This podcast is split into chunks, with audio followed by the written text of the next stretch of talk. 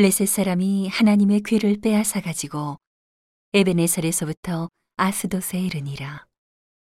블레셋 사람이 하나님의 괴를 가지고 다곤의 당에 들어가서 다곤의 곁에 두었더니 아스돗 사람이 이튿날 일찍이 일어나 본즉 다곤이 여호와의 궤 앞에서 엎드러져 그 얼굴이 땅에 닿았는지라 그들이 다곤을 일으켜 다시 그 자리에 세웠더니 그 이튿날 아침에 그들이 일찍이 일어나 본즉 다곤이 여호와의 궤 앞에서 엎드러져 얼굴이 땅에 닿았고 그 머리와 두 손목은 끊어져 문지방에 있고 다곤의 몸뚱이만 남았더라.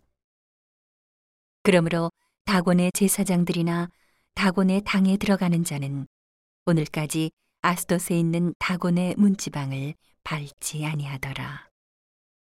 여호와의 손이 아스돗 사람에게 엄중히 더하사 독종의 재앙으로 아스돗과 그 지경을 쳐서 망하게 하니.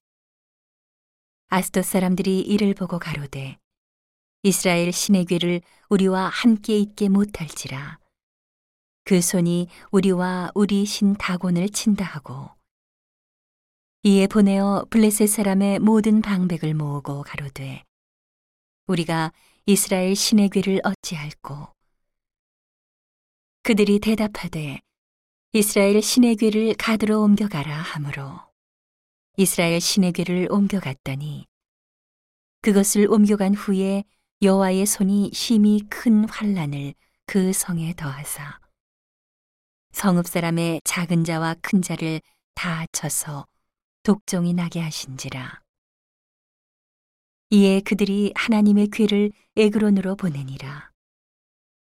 하나님의 괴가 에그론에 이른즉 에그론 사람이 부르짖어 가로되 그들이 이스라엘 신의 괴를 우리에게로 가져다가 우리와 우리 백성을 죽이려 한다 하고 이에 보내어 블레셋 모든 방백을 모으고 가로되 이스라엘 신의 괴를 보내어 본처로 돌아가게 하고 우리와 우리 백성 죽임을 면케 하자 하니 이는 온 성이 사망의 환란을 당함이라 거기서 하나님의 손이 엄중하심으로 죽지 아니한 사람들은 독종으로 치심을 받아 성읍의 부르짖음이 하늘에 사무쳤더라.